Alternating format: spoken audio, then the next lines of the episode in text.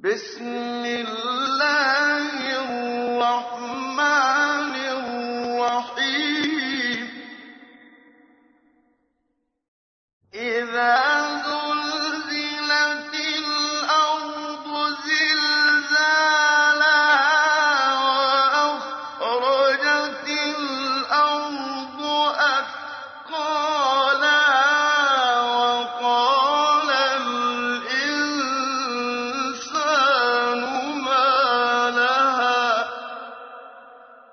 وقال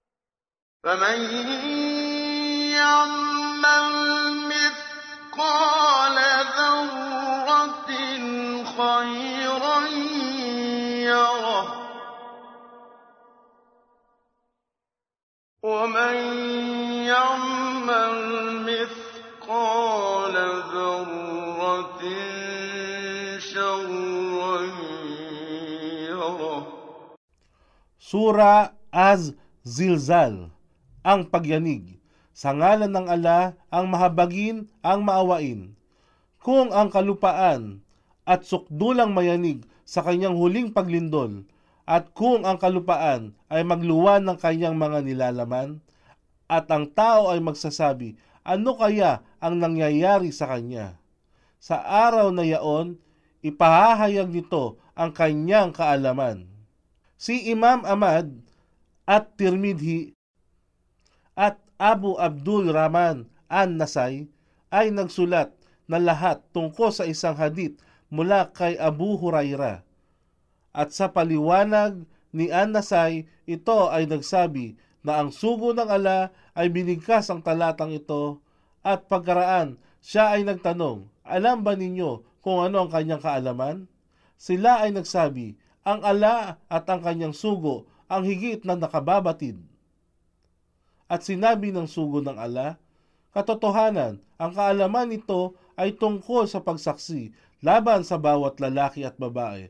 Kung ano ang kanilang ginawa sa balat ng lupa, ito ay magsasabi ng si ganito o si ganoon ay, kaya ito ang kahulugan ng kanyang kaalaman. Sapagkat ang iyong Rab ay magbibigay utos sa kanya upang ito ay magkaroon ng kakayahang magsalita. Ayon kay Ikrima, sinabi ni Ibn Abbas na ang Panginoon, ala, ay magsasabi o mag-uutos sa kalupaan na, magsalita ka kaya? Ito ay magsasalita. At Tabari, versikulo 24, kapitulo 548. Sa araw na yaon, ang sangkatauhan ay magsisihangos sa hiwa-hiwalay na pangkat upang ipakita sa kanila ang kanilang mga gawa. Kaya't sino man ang gumawa ng katiting na timbang ng kabutihan, ito ay tiyak na kanyang matutunghayan.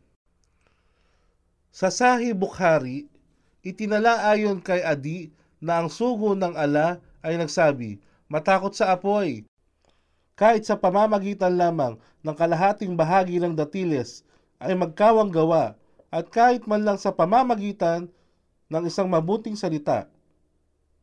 At maging sa Sahih Muslim, siya, Adi, ay nagsalaysay mula sa sugo ng ala na nagsabi, Huwag maliitin ang anumang gawang kabutihan, kahit man ito ay pagbibigay ng inuming tubig sa lalagyan ng sino mang umahanap ng maiinuman, o kaya ang pagtanggap sa iyong kapatid na may kaaya-ayang ngiti sa muka. Sahih Muslim, Volume 4, Hadith bilang 2026. At sino man ang gumawa ng katiting na timbang ng kasamaan, ito ay tiyak na kanya matutunghayan. Itinala ni Iman Ahmad mula kay Af bin al-Harith at Tufail na sinabi ni Aisha sa kanya o naging sinabi sa kanya ng sugo ng alana, O Aisha, mag-ingat ka sa mga kasalanan na itunuturing na maliit sapagkat tunay na ang mga ito ay binibilang ng ala. Amad, versikulo 6, kapitulo 151.